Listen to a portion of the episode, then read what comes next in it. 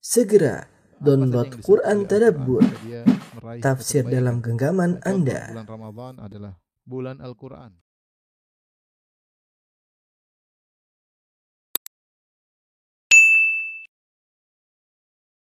Bismillahirrahmanirrahim. Assalamualaikum warahmatullahi wabarakatuh.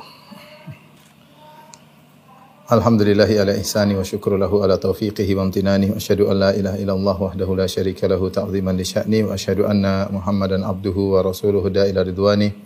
Allahumma salli alaihi wa ala alihi wa ashabihi wa ikhwani. Eh, rekan-rekan hadirin dan hadirat, Bapak-bapak dan Ibu-ibu yang dirahmati oleh Allah Subhanahu wa taala. Kita akan bahas satu pembahasan yang sangat penting yang yang yang semua kita membutuhkan ibadah tersebut yaitu ibadah bertobat kepada Allah Subhanahu wa taala.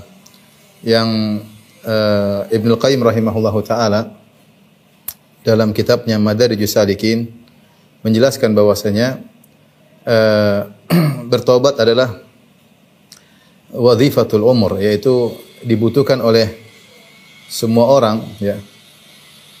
Karena namanya manusia tidak luput dari berbuat dosa.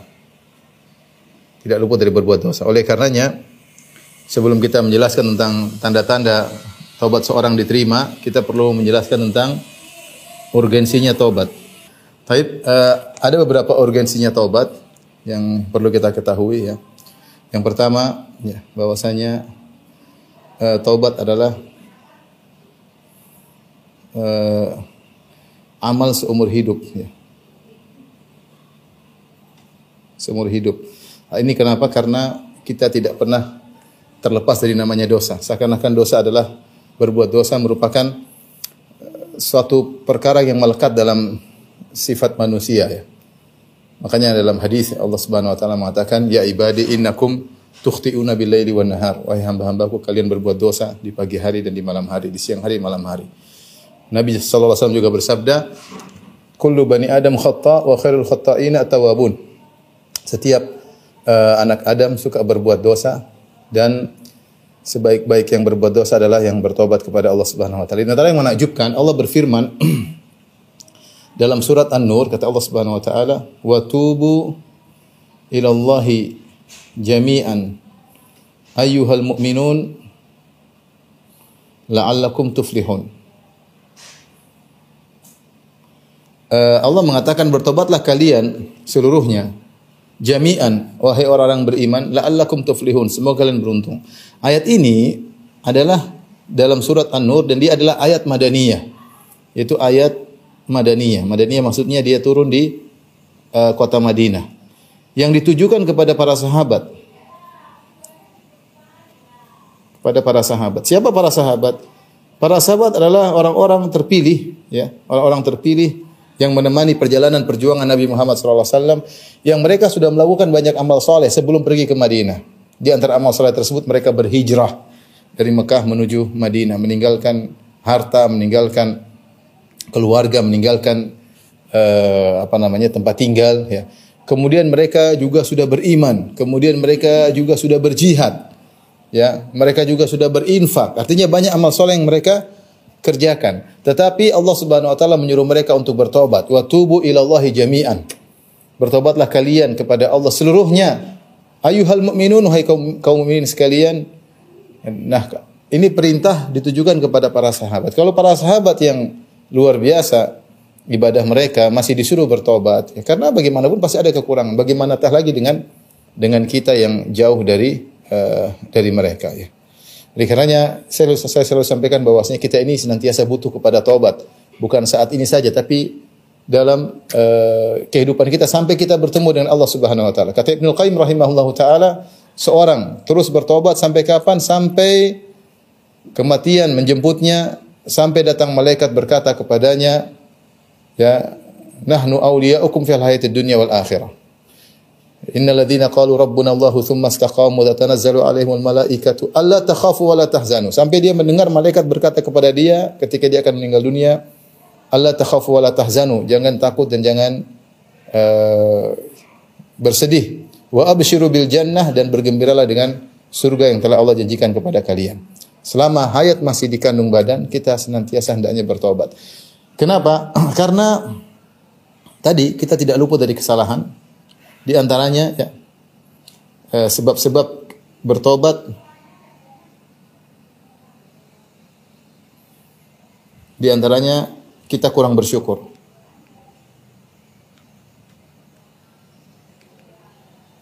Kita tahu kita sama-sama tahu bahwasanya semua nikmat yang kita rasakan ada kewajiban untuk kita syukuri. Makanya Nabi SAW beribadah sampai kakinya bengkak ketika ditanya, Ya Rasulullah bagaimana anda terus beribadah sampai kaki, anda bengkak? Kata dia, Afala akunu abdan syakura. Kenapa aku tidak menjadi hamba yang pandai bersyukur? Kita di, apa namanya, setiap hari kita bangun pagi, ya, yusbihu ala kulla, ala kulli sulami, ya, min ahadikum sadaqah. Setiap pagi kata Nabi SAW wajib bagi kalian untuk mensyukuri seluruh sendi-sendi kalian setiap pagi yang ada 360 sendi. Di mana kita bangun pagi, kita merasakan nyaman, kita mudah bergerak ya. Sendi kita semua lancar ya, ada seakan-akan ada pelumasnya, tidak kaku, tidak sakit. Itu semua kata Nabi harus disyukuri setiap pagi. Artinya begitu banyak kenikmatan yang harus kita syukuri dan kita yakin kita tidak mampu untuk bersyukur kepada Allah dengan uh, semestinya ya. Oleh karena di antara di antara perkataan para ulama ketika seorang keluar dari toilet setelah buang hajat dia berkata gufranaka ya Allah aku mohon ampunan. Kenapa? Karena dia tidak mampu bersyukur sebagaimana mestinya sehingga kalau seandainya kotoran tersebut tidak keluar dari tubuhnya dia tentu akan merasakan sakit yang luar biasa. Ketika dia bisa buang hajat dia bersyukur kepada Allah dan dia mengatakan gufranaka itu ya Allah aku tidak mampu bersyukur sebagaimana mestinya. Kemudian di antara hal yang buat kita hendaknya bertobat kenapa? Karena kita tidak bisa beribadah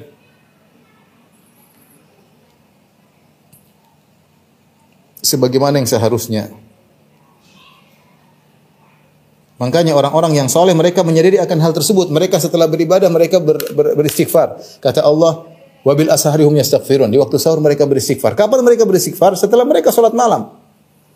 Karena mereka tahu ketika mereka sholat malam mereka tidak bisa sempurna sholat malamnya. Pasti ada kekurangannya, pikiran ke mana-mana sehingga mereka beristighfar. Kita setiap habis sholat kita astagfirullah, astagfirullah, astagfirullah. Allah menyuruh setelah haji Kata Allah, "Tsumma afidhu min haitsu afadhan nasu wastaghfirullah." Setelah kalian meninggalkan padang Arafah beristighfarlah. Setelah kita di padang Arafah, kita disuruh beristighfar kepada Allah. Ya karena kita tahu haji kita tidak akan bakalan sempurna. Pasti ada kekurangan. Di antara hal yang menambal kekurangan kita dengan beristighfar kepada Allah Subhanahu wa taala. Kemudian sebab yang berikutnya yang sering kita lakukan adalah dosa-dosa yang dilakukan. Subhanallah, ayat yang kita bahas ini, wa tubu ilallahi jami'an ayat ini dalam surat An-Nur ini terkait dengan dosa mengumbar pandangan. Karena di awal ayat Allah mengatakan kullil mu'minina yaghuddu min absarihim wa furujahum. Katakanlah kepada orang beriman untuk tundukkan pandangan dan jaga kemaluan mereka. Katakan kepada wanita mukminah untuk menundukkan pandangan. Di akhir ayat kata Allah wa tubu ilallahi jami'an. Bertobatlah kalian seluruhnya. Sehingga para ulama mengatakan orang yang mengumbar pandangan wajib untuk bertobat kepada Allah Subhanahu wa taala dan kita hidup di zaman yang mata kita selalu melihat yang haram. Melihat wanita terbuka aurat, yang melihat wanita terbuka rambutnya, terbuka auratnya itu itu pandangan kita keseharian bagi orang yang berinteraksi dengan medsos. Pasti dia melihat hal tersebut. Tidak mungkin tidak, mustahil tidak. Ini menunjukkan kita memang harus banyak bertobat kepada Allah Subhanahu wa taala. Karenanya Ibnu Qayyim menjelaskan dalam kitabnya Madarijus Salikin bahwasanya manusia hanya dua model, model. Hanya dua model. Yang pertama adalah at-taib, at-taibun Orang-orang yang bertobat. Yang kedua adalah az-zalimun, orang-orang yang zalim. Orang-orang yang zalim itu yang berdosa. Tidak ada model ketiga kata Ibnu Qayyim rahimahullahu taala. Dalilnya apa Allah berfirman dalam surat uh, Al-Hujurat, "Wa man lam yatub fa ulaika humuz zalimun."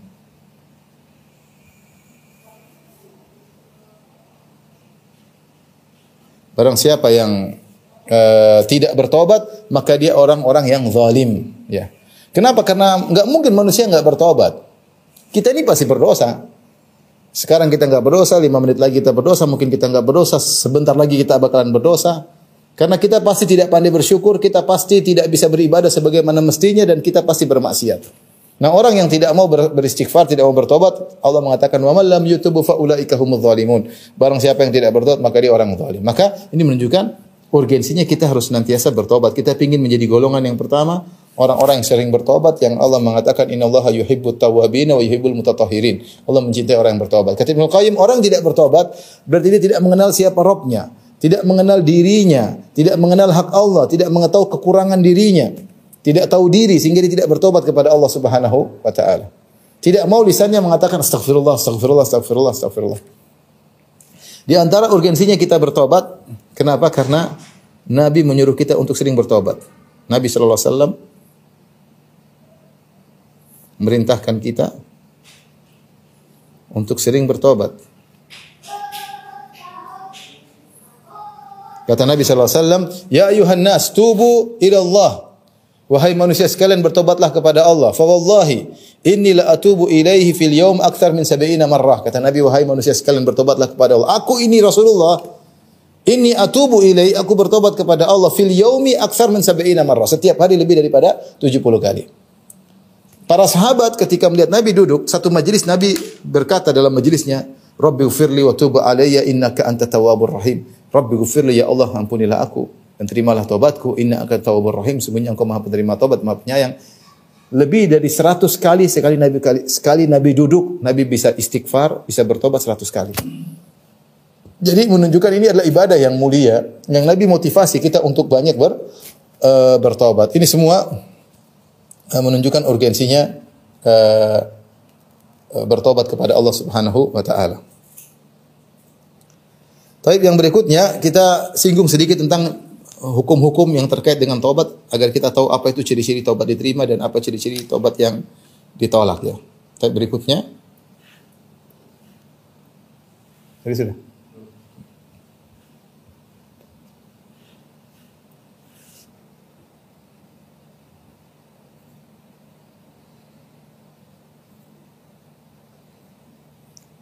Tentu banyak sekali dalil yang menunjukkan urgensinya taubat. Allah mencintai orang yang bertobat ya. Orang bertobat akan diampuni oleh Allah, diberi janjikan surga oleh Allah, tapi itu pembahasan tersendiri sudah pernah kita bahas dalam pembahasan yang lain. Saya memandang dari saya menyimpulkan dari sisi yang lain urgensinya kita bertobat. Yang berikutnya adalah tentang hukum-hukum terkait dengan taubat.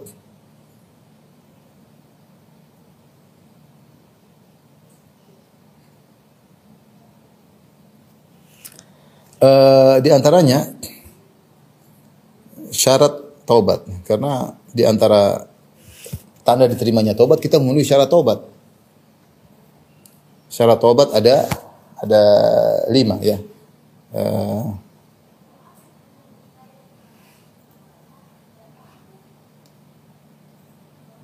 yang pertama ikhlas pada Allah ya. Yang kedua meninggalkan dosa. Meninggalkan dosa tersebut. Kemudian yang ketiga menyesali. Yang keempat eh, adalah bertekad untuk tidak mengulang.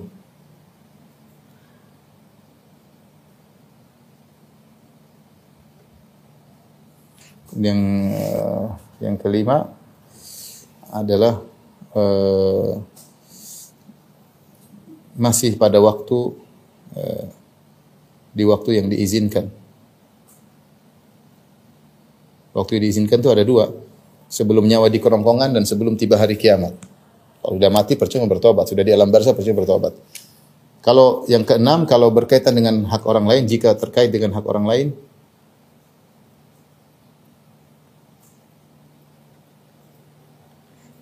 maka harus dikembalikan. Dikembalikan. Inilah syarat-syarat taubat. Uh, ikhlas tentunya seorang bertobat berhijrah bukan karena uh, tidak enak sama orang lain, ya, tetapi karena Allah Subhanahu Wa Taala. Seorang meninggalkan rokok bertobat bukan karena takut sakit bukan, tapi karena Allah Subhanahu Wa Taala. Seorang meninggalkan riba bukan karena takut dicela oleh orang-orang, tapi karena Allah Subhanahu Wa Taala. Ikhlas, karena tobat ibadah. Kalau tidak ikhlas percuma. Orang berhijrah tapi tidak ikhlas, riak dengan hijrahnya percuma meninggalkan dosa tersebut. Ya namanya taubat terus meninggalkan dosa tersebut. Menyesal kata Nabi SAW, an-nadamu taubat. E, nyesal adalah taubat dan ini adalah syarat utama eh, dia menyesali, hatinya benar-benar menyesal atas apa yang telah dia perbuat. Kemudian syarat berikutnya bertekad untuk tidak mengulang. Adapun dia bertobat tapi dia nanti bulan depan saya mengulangi lagi, tobatnya tidak diterima. Di waktu diizinkan dua, ketika innallaha yaqbalu taubat al abdi malam yughargir. Allah menerima taubat seorang hamba sebelum nyawa di kerongkongan. Kalau sudah di kerongkongan tidak akan diterima atau sebelum tiba hari kiamat. Yang terakhir yang keenam jika terkait dengan hak orang lain maka harus dikembalikan. Ini di antara syarat-syarat taubat. Kemudian eh, yang perlu kita perhatikan juga sisi sisi dosa terkait pada satu pada satu dosa. Di sini Ibnu Qayyim menjelaskan tentang apa sih sisi dosa yang kita lakukan terkait dengan satu dosa. Ada beberapa sisi. Pertama dosa ketika sedang dosa ketika dosa karena melakukan dosa. Karena menerjang atau melakukan dosa. Jadi ketika dia melakukan dosa dia itu dia dapat dosa tersendiri. Yang kedua, jadi melakukan dosa adalah dosa. Kemudian di antara kata Qayyim rahimahullah taala, al-farah inda dhafar bihi, gembira, dosa gembira ketika berhasil bermaksiat. Ketika melakukan maksiat. Melakukan maksiat dosanya tersendiri. Dosa gembira karena berhasil bermaksiat. Ini dosa tersendiri. Bahkan kata Ibnu Qayyim lebih lebih besar daripada melakukannya. Dia gembira bisa minum khamar, bisa gembira bisa berzina, itu dosa tersendiri lain dengan dosa berzinanya. Berzinanya juga dosa, gembira bisa berhasil menzinai anak orang, itu dosa tersendiri. Bahkan itu lebih lebih parah daripada dosa yang sedang dia lakukan. Kata Ibnu Qayyim rahimahullah taala. Di antaranya al continue ya. Dalam bermaksiat. Ini juga dosa tersendiri. Ini dosa tersendiri. Jadi ketika kita melakukan dosa, ya, uh, satu dosa itu mengandung beberapa, beberapa, beberapa maksiat, beberapa dosa. Ya. Maka uh, apa namanya? Uh, Ibnu Qayyim menyebutkan ada satu lagi al inkhila anil anil ismah kata Ibnu Qayyim al inkhila an ismatillah Kata Allah, "Wa may ya'tasim billahi faqad hudiya ila siratim mustaqim." Siapa yang berpegang itu terlepas dari itu melepaskan diri dari dari penjagaan Allah. Ini dosa tersendiri kata Ibnu Qayyim. Dia sudah nyaman, dia sudah nyaman, dia setiap hari pergi ke masjid. Alhamdulillah dia sudah punya istri, uh, dia sudah punya pekerjaan halal, dia sudah dijaga oleh Allah. Tapi dia sengaja lepas dia pingin zina, ninggalkan sama zina sama perempuan lain. Dia sudah ada yang halal, dia pingin minum khamar, dia, dia pingin dia pingin lepas diri daripada penjagaan Allah. Ini dosa tersendiri. Sehingga Ibnu Qayyim menyebutkan ada empat dosa, empat macam dosa yang bisa dilakukan oleh seorang hamba dalam satu dosa. Ini harus dia tobati semuanya. Harus dia bertobat semuanya. Baik, hukum berikutnya, sebenarnya hukum tobat banyak, sudah saya pernah bahas dalam kajian, saya tidak akan ulang. Saya ini hanya terkait dengan tanda diterima dan ditolaknya tobat. Ini makanya ini mukadimah semuanya. Yang berikutnya adalah tentang hukum asal. Asalnya Allah menerima tobat seorang hamba. Asalnya Allah menerima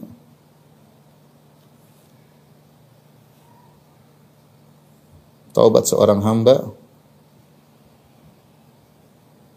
jika memenuhi persyaratan.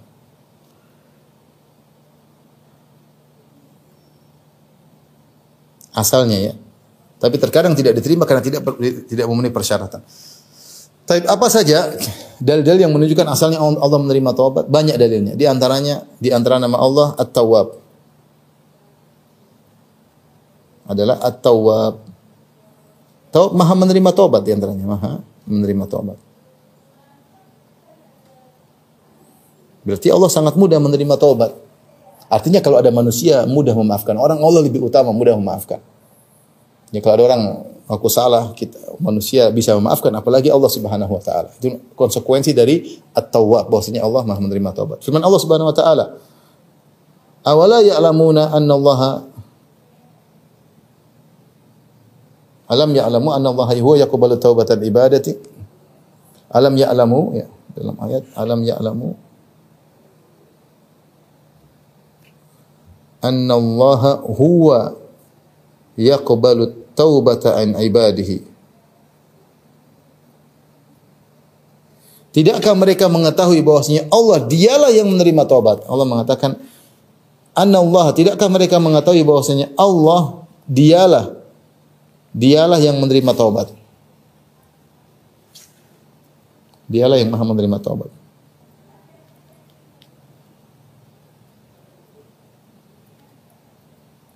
Dan itu benar, Allah itu maha menerima taubat. Kalau kita punya salah sama orang, susah kita minta maaf sama dia. Kita harus inilah, harus mengajukan udur-udur lah, harus mengambil hatinya lah, harus ini. Kalau Allah mudah nanti duduk nangis, mana Allah Allah terima. Nggak usah, nggak usah susun kata-kata yang aneh-aneh. Pokoknya menyesal, an-nadamu taubat. Kata Nabi menyesal adalah taubat. Nangis, menyesal, sudah bertekad selesai.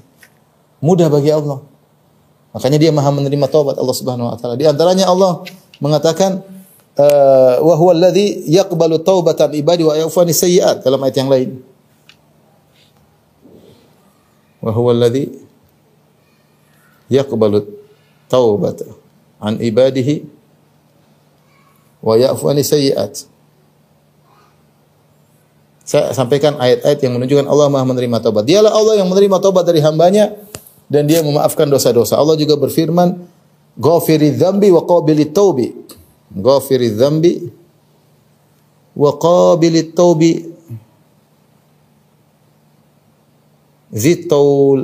Dalam surat Ghafir. Dialah Allah yang mengampuni dosa-dosa dan dialah Allah yang menerima uh, taubat dari hamba-hambanya. Kemudian juga misalnya innallaha yuhibbut tawwabin. Allah mencintai orang-orang yang bertobat. Kalau mencintai berarti Allah mudah terima. Allah cinta dengan orang yang bertobat. Ketika orang bertobat Allah cintai. Konsekuensi Allah mencintai, Allah menerima taubat. Ini hukum asal. Allah menerima taubat uh, para hamba ya. Kemudian dalam hadis ya dan Allah juga mengatakan kulil ladzina kafaru iyantahu yughfar lahum ma qad salaf.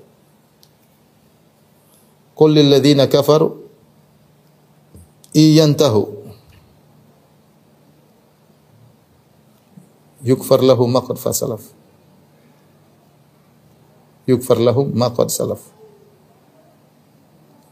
Sampaikan kepada orang kafir kalau mereka berhenti maka akan diampuni dosa-dosa yang mereka telah lalu. Dalam hadis kata Rasulullah sallam, "Lallahu ashaddu farahan bi taubati 'abdihi hina yatubu ilaih." Allah lebih gembira, Allah sangat gembira dengan taubatnya seorang hamba ketika bertobat kepada Allah Subhanahu wa taala daripada gembiranya seseorang ketika di tengah padang pasir dia membawa ontanya kemudian ontanya kabur dan dia merasa akan meninggal dunia, tahu-tahu ontanya datang. Hadis yang masyur, tahu-tahu ontanya datang, kemudian saking gembiranya dia berkata, dia selamat, dia mengatakan, Allahumma anta abdi wa ana rabbuk. Ya Allah, sungguh aku bersyukur kepadamu, engkau adalah hambaku, aku adalah Tuhanmu. Kata Nabi, akhta'a min syiddatil farah. Dia saking gembira, maka dia salah ngomong. Kata Nabi, Allah lebih gembira dengan taubatnya seorang hamba. Ya. Kenapa ikhwan? Karena Allah sangat sayang kepada kita. Kita orang tua saja kalau ada anak kita salah, badung, nakal, kemudian dia nangis-nangis minta maaf, kita tambah sayang sama dia. Nah, Allah pun demikian, walillahil mathalu ala lebih daripada itu. Allah sangat gembira kalau ada hambanya yang kembali kepada Allah Subhanahu wa taala. Allah sangat gembira. Lebih daripada gembiranya seorang ibu ketika anaknya sudah tidak nakal lagi. Lebih gembira Allah Subhanahu wa taala, ya. Lebih gembira Allah Subhanahu wa taala. Makanya ini semua dalil ya. Uh, bahwasanya ya, asalnya hukum asalnya Allah Subhanahu wa taala menerima taubat ini hukum asal ya. Ini hukum hukum asal. Sudah ya?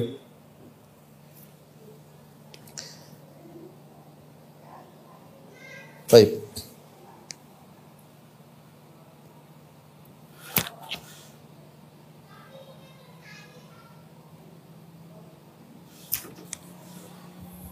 Berikutnya ya uh,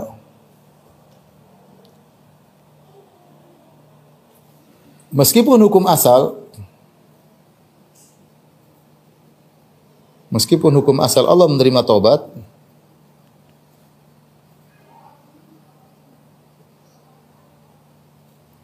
taubat tapi ada tanda-tanda tanda-tanda yang menunjukkan tobat kita bermasalah. Tobat kita bermasalah.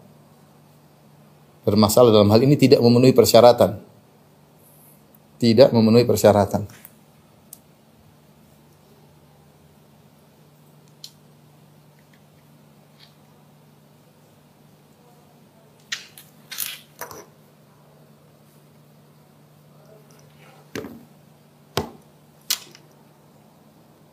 Ini juga disebutkan oleh Ibnu Qayyim dalam kitabnya Madarijis Salikin. Memang benar Allah Maha menerima taubat, namun di sana ada hal-hal yang menunjukkan bisa, bisa jadi kita tidak diterima taubatnya karena taubat kita bermasalah. Apa hal tersebut ya? Di antaranya terkait dengan niat.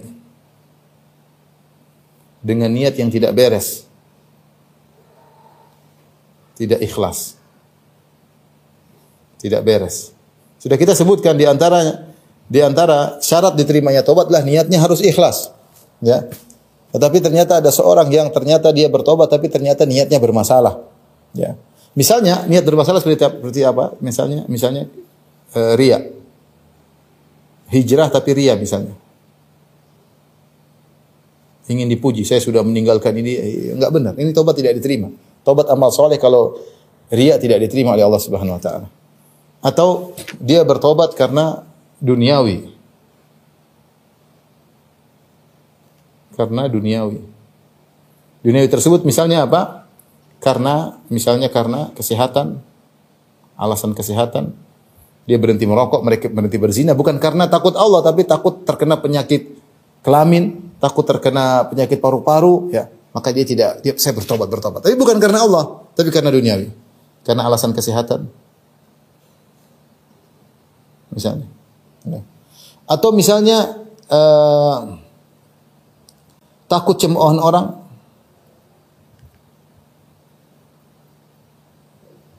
Ini duniawi berarti. Dia bertobat bukan karena Allah, tapi karena takut kalau saya nggak bertobat saya dimaki-maki orang. Ah, saya bertobat aja deh.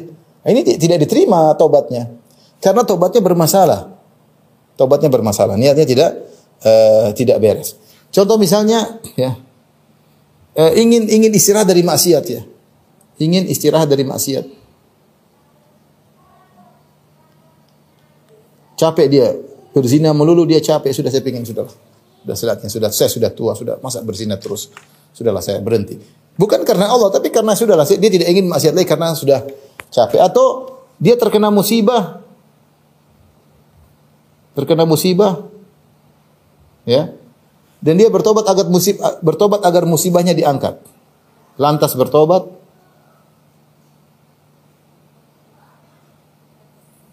agar musibahnya diangkat.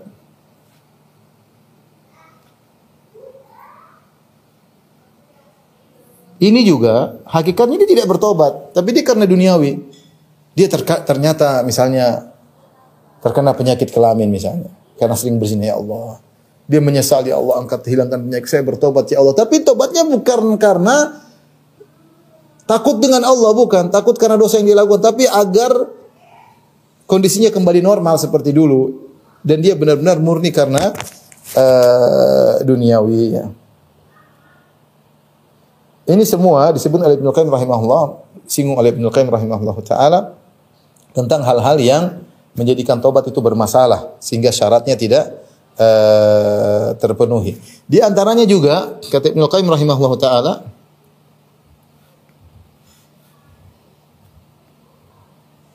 yaitu dia merasa tuma'nina wa wuthuq annahu qad taba ya. Dia merasa aman. Dia merasa tobatnya sudah benar,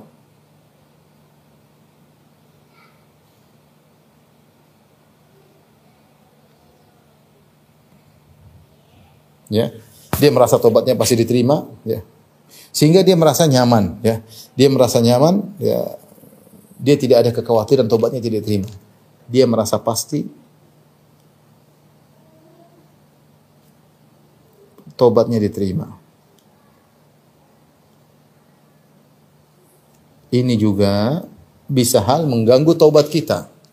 Karena memang kita tidak bisa memastikan tobat kita diterima atau tidak. Ini perkara yang goib. Karena kita tidak kita husnudzon sama Allah. Memang kita husnudzon, tapi kita tidak bisa memastikan. Kita tidak bisa memastikan. Dia akan saya singgung insya Allah setelah ini ya. Uh, bahwasanya di antara di antara alamat diterimanya taubat dia tidak tidak memastikan bahwasanya dia pasti diterima. Sehingga dia selalu antara berharap dan takut kepada Allah Subhanahu wa taala ya.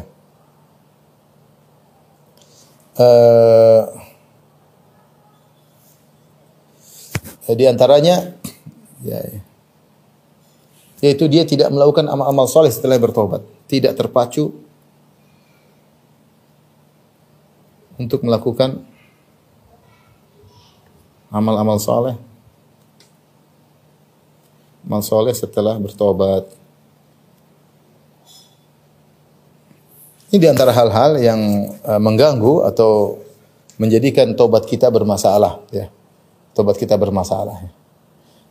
Ketika dia merasa aman dia merasa tobatnya pasti diterima dia kurang menyesali. Dan padahal kita tahu di antara syarat tobat adalah harus uh, menyesal ya. Harus menyesal ya. Jika tobatnya terkait dengan hak orang lain, ya terkadang ya dia menggampangkan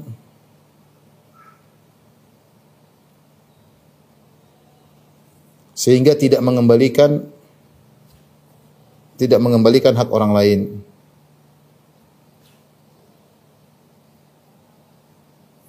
Ini semua ikhwan, empat perkara ini adalah menjadikan tobat kita perlu dicurigai tobat kita perlu dicurigai belum tentu diterima karena Allah benar Allah Maha menerima tobat jika tobat tersebut telah memenuhi uh, persyaratan. Tapi tapi selain ini kita akan bahas tentang alamat-alamat tanda-tanda diterimanya tobat.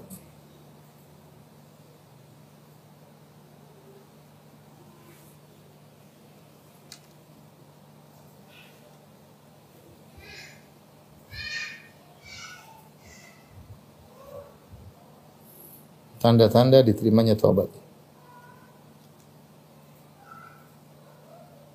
Apa sih tanda diterima taubat? Ibnu Qayyim rahimahullah dalam Madarijus Salikin menyebutkan beberapa tanda-tanda. Uh, yang perlu kita ingatkan, yang perlu diingatkan, diketahui,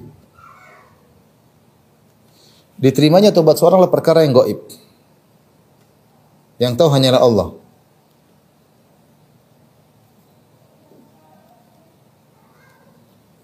Yang tahu hanya Allah. Allah hanya kasih tanda-tanda, tapi kita nggak bisa memastikan. Ya. Karena kalau kita bilang orang orang ditobat tobatnya terima, pasti berarti dia pasti masuk surga. Karena Allah mengatakan kalau orang diterima tobatnya, Allah akan masuk dalam surga. Kata Allah, Ya ayyuhalladzina amanu tubu ila Allahi taubatan nasuha. Asa rabbukum ayyukaffir ankum sayyi'atikum wa yudkhilakum jannatin tajri min tahtiha al-anhar. Wahai orang beriman, bertobatlah kepada Allah dengan tobat yang sesungguhnya kalau kalian bertobat, Allah akan menghapuskan dosa-dosa kalian dan Allah akan masuk dalam surga. Ya. Memastikan seorang diterima tobatnya seakan-akan mengatakan dia masuk surga. Dan ini perkara yang gue tidak ada yang tahu hanyalah kecuali hanyalah Allah Subhanahu wa taala. Makanya dalam ayat Allah mengatakan perhatikan ayat ini. Ini faedah saya kasih tahu. Kasih disebut oleh sebagian ahli tafsir. Dalam surat At-Tahrim, ya ayyuhalladzina amanu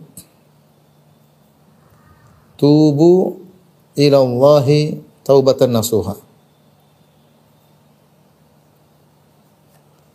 Kemudian setelah itu kata Allah, "Asa rabbukum ayyukaffira ankum sayyi'atikum." Yang artinya, wahai orang yang beriman, bertobatlah kepada Allah dengan taubatan nasuha, dengan taubat yang benar. Setelah itu Allah mengatakan asa, asa artinya apa? Semoga. Semoga. Allah tidak mengatakan pasti kalian diampuni, tidak. Allah menggunakan kata semoga. Asa rabbukum ayyukaffira ankum sayyi'atikum. Semoga Allah mengampuni dosa-dosa kalian. Kata para ulama, kenapa Allah menggunakan kata semoga? Dua faedah. Bahwasanya pertama, tidak wajib bagi Allah untuk menerima taubat.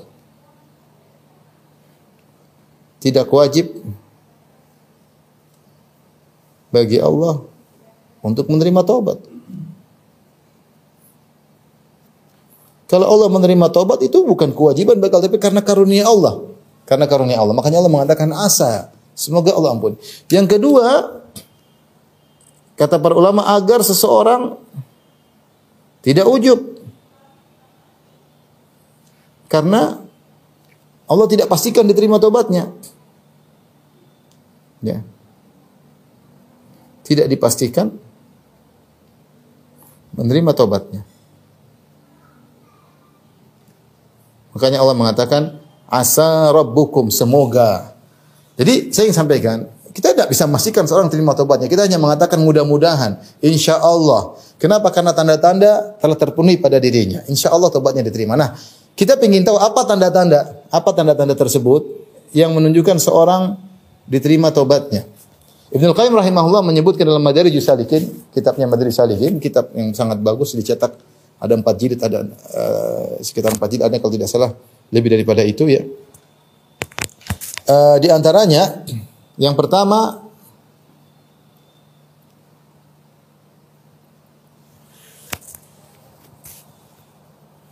kondisi dia setelah bertobat lebih baik.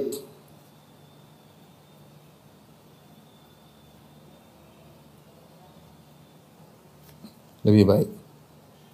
Ini adalah tanda-tanda yang sering disebutkan oleh para ulama dalam segala macam ibadah. Ibnu Qayyim juga menyebutkan dalam masalah taubat. Contoh kalau orang bertanya, "Ustaz, apa tandanya haji kita haji mabrur?" Saya bilang susah. Tapi tapi Ibnu Ibnu Hajar Al Asqalani menyebutkan di antara tanda bahwasanya seorang hajinya mabrur, kondisi dia setelah berhaji lebih baik daripada sebelum berhaji. Kondisi dia setelah berhaji lebih baik daripada sebelum sebelum berhaji. Ya. Ibarat saya sering sampaikan, ibarat seorang punya mobil rusak dimasukkan ke dalam bengkel, setelah diperbaiki selama sebulan dikeluarkan mobilnya lebih baik daripada sebelum dimasukkan bengkel, berarti bengkelnya beres. Tapi kalau dimasukkan ke dalam bengkel, dikeluarkan dari bengkel, mobilnya tambah rusak, berarti bengkelnya nggak beres. Nah seorang kalau berhaji, setelah sepulang dari haji tambah sombong, tambah angku, tambah merasa tinggi, berarti eh, hajinya nggak beres. Maka di antara tanda haji mabrur, kondisi dia setelah haji lebih baik daripada sebelum haji. Sama kata Ibnu Qayyim rahimahullah taala, tanda seorang diterima taubatnya, dia lebih baik setelah bertobat. Kondisi dia dulu sebelum bertobat kondisinya kurang bagus, setelah bertobat kondisinya lebih lebih baik. Ini indikasi bahwasanya tobatnya diterima oleh Allah Subhanahu wa taala. Yang kedua kata Ibnu Qayyim rahimahullah taala, uh, senantiasa dia merasa takut merasa takut dengan dampak dosanya. Makanya ada perkataan Ibnu Qayyim yang indah, beliau mengatakan seorang bisa masuk neraka gara-gara amal solehnya dan seorang bisa masuk surga karena kemaksiatan. Kok bisa masuk neraka gara-gara amal soleh dan masuk surga gara-gara kemaksiatan? Kenapa? Ketika dia uh, beramal soleh dia ujub, merasa pede, merasa bangga, Gara-gara ujubnya akhirnya dia masuk ke dalam neraka jahanam. Sebaliknya seorang melakukan maksiat senantiasa dia khawatir, takut. Dia kalau ingat maksiat tersebut dia menyesal. Ini buat dia akhirnya masuk surga karena senantiasa dia beristighfar kepada Allah Subhanahu wa taala. Maka kata Ibnu Qayyim rahimahullah taala, seorang ciri-ciri taubatnya diterima, yaitu dia senantiasa merasa uh, takut, ya. Khauf tersebut mustamir, rasa takut tersebut uh, apa namanya uh, selalu ada dalam dalam uh, dirinya ya. Dia tidak tahu apakah tobatnya terima atau tidak sehingga dia antara antara roja berharap berharap uh, diterima tobatnya dan khauf khawatir tidak diterima.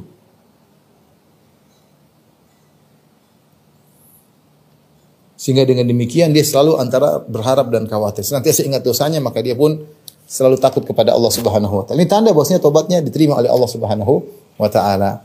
Kemudian yang ketiga, penyesalan yang amat sangat.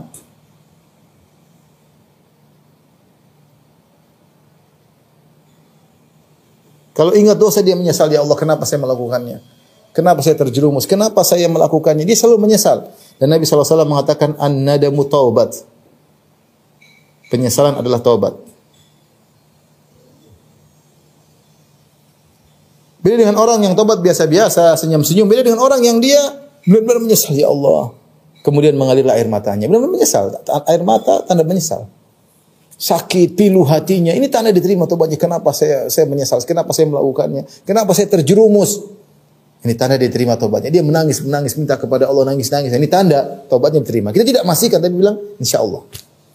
dia menangis, menyesal, tanda diterima tobatnya, merasa takut. Ya. Kemudian hati yang keempat kata Ibnu Qayyim rahimahullah taala, ya, hati yang hati yang hancur ya. Ya, di hadapan Allah Subhanahu wa taala. Sudah dia pasrah, pasrah kepada Allah, ya Allah ini hambamu melakukan dosa. Ya Allah, dia benar-benar tidak ada rasa di, tingginya sedikit pun. Tidak ada rasa-rasa mentang-mentangnya nggak ada sama sekali. Dia tahu dia melakukan dosa. Dan ini rasa hati seperti tidak bisa didapatkan kecuali oleh orang yang berdosa. Merasa dirinya rendah, merasa dirinya hina, merasa dirinya hancur di hadapan Allah Subhanahu wa taala. Itu tanda bahwasanya dia diterima tobatnya. Ini adalah tanda-tanda empat tanda yang disebut oleh Ibnu Qayyim dalam Madarijus Salikin. Ada tanda berikutnya yang disebut oleh sebagian ulama Tanda yang lain yaitu uh, ini tadi satu, dua, tiga, empat, lima. Tanda yang lain itu semakin jauh dari maksiat. Maksiat dan sarana-sarananya. Kalau Anda benar-benar bertobat, Anda takut dengan dosa tersebut, Anda menjauh menjauh maksiat dan menjauh sarana-sarananya. Adapun seorang bertobat tapi tidak menjauhi sarananya. Ini tobatnya dipertanyakan. Seakan-akan dia mempersiapkan dirinya untuk bermaksiat kembali. Ya, kalau seorang sudah pernah terjerumus dalam zina, semua kalau dia benar-benar bertobat, semua sarana yang mengantarkan pada zina dia jauhi, tontonan yang haram dia tinggalkan, interaksi, uh, kemudian membuat relasi dengan wanita yang tidak halal dia tinggalkan, jangan dilanjutkan. Berarti dia ingin menjerumuskan dirinya kembali lagi. Itu dia tobatnya nggak benar, tobatnya tidak ada tekad untuk tidak kembali, bahkan dia ber, berniat untuk kembali. Buktinya dia masih menjalin relasi, melakukan sebab-sebab saran-saran yang pernah menjerumuskan dia dalam dosa tersebut. Nah, kalau tanda tobatnya seorang diterima, dia putuskan semuanya. Ya, ada konsekuensi, tinggalkan komunitas, tinggalkan teman, ya sudah. Ya. Adapun dia bilang saya bertobat tapi masih berkutat di seputar sebab-sebab maksiat tersebut, akhirnya terjerumus lagi, namanya tobat nggak nggak benar.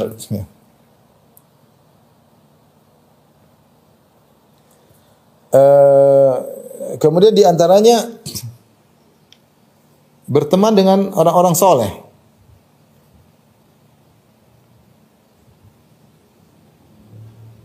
Berteman dengan orang-orang uh, orang soleh ya. Di antara dalil tentang dua hal ini, poin kelima, poin keenam, adalah kisah tentang pembunuh seratus nyawa yang ketika dia sudah membunuh 100 nyawa, dia bertemu dengan seorang alim, dia berkata, "Wahai orang alim, apakah saya masih bisa diterima tobatnya?" Kata orang alim tersebut, "Masih bisa, tapi kau harus pergi ke kota lain, ke negeri kampung lain. Beribadahlah kepada Allah dengan orang-orang yang soleh di sana, yang beribadah kepada Allah. Tinggalkanlah kampungmu yang dulu." Ini dua faedah yang bisa kita ambil.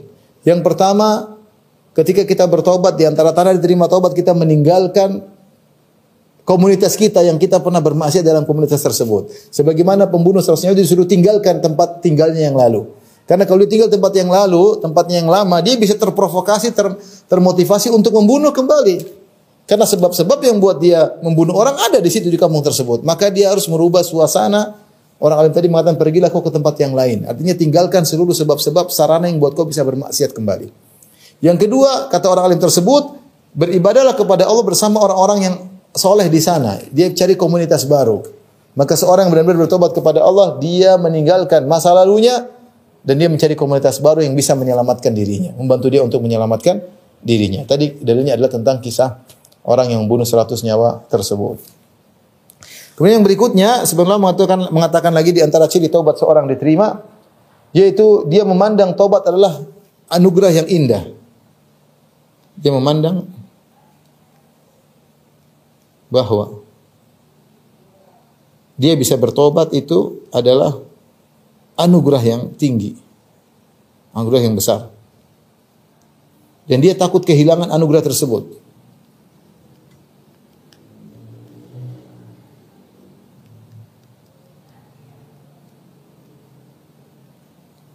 Dia sudah hajian, hajian nangis-nangis kemudian pulang haji dia mau maksiat lagi, mau zina lagi, mau riba lagi. Ya Allah jangan ya Allah, kau sudah anugerahkan saya tobat ya Allah, jangan kau kembalikan aku lagi. Dia tahu tobat itu nikmat yang sangat besar. Ketika dia mau kembali dia nggak suka.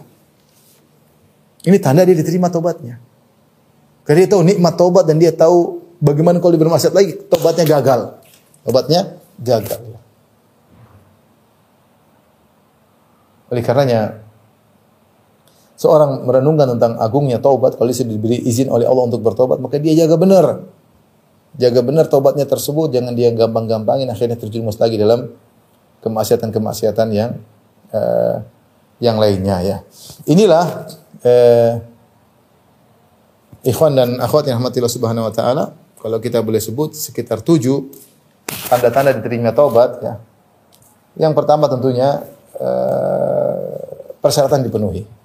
Tadi enam persyaratan yang sudah kita sebutkan persyaratan taubat. Kalau dipenuhi insya Allah itu tanda tanda taubat diterima ikhlas kepada Allah, kemudian menyesali perbuatan, meninggalkan maksiat, bertekad tidak kembali, uh, kemudian mengembalikan hak orang lain, di antaranya di waktu yang uh, masih diizinkan untuk bertobat.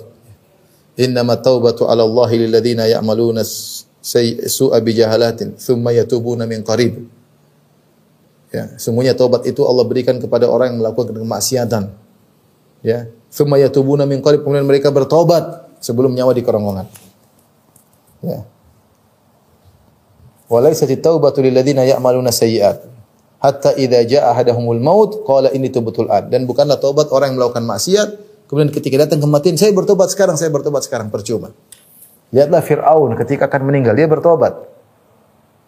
Dia mengatakan alamma adrakahul gharaqu qala amantu annahu la ilaha illa amanat bihi banu Israel wa ana minal muslimin. Aku beriman tidak ada yang berhak disembah kecuali Tuhannya Banu Israel dan aku orang Islam. Kata Allah al-ana, sekarang baru bertobat. Setelah mau tenggelam. Wa qad asaita min wa qad asaita qablu wa kunta minal mufsidin. Sebelumnya kau melakukan kemaksiatan, kau melakukan kerusakan, tidak diterima tobatnya oleh Allah Subhanahu wa taala. Jadi seorang tidak bisa memastikan dia bertobat, diterima atau tidak rahasia Allah Subhanahu tapi husnuzan kita husnuzan Allah Maha menerima taubat, Allah mencintai orang yang bertobat. Kalau orang tanya kita bilang insya Allah, insya Allah. Yang penting kau penuhi persyaratan, niatmu tulus karena Allah, kau menyesal, seharusnya Allah terima taubatmu karena Allah Maha menerima taubat. Kalau kita dapati kita bisa memaafkan orang lain dengan terkadang dengan mudahnya, Allah lebih utama lagi untuk mengampuni karena Dia Maha menerima taubat dan Maha mengampuni.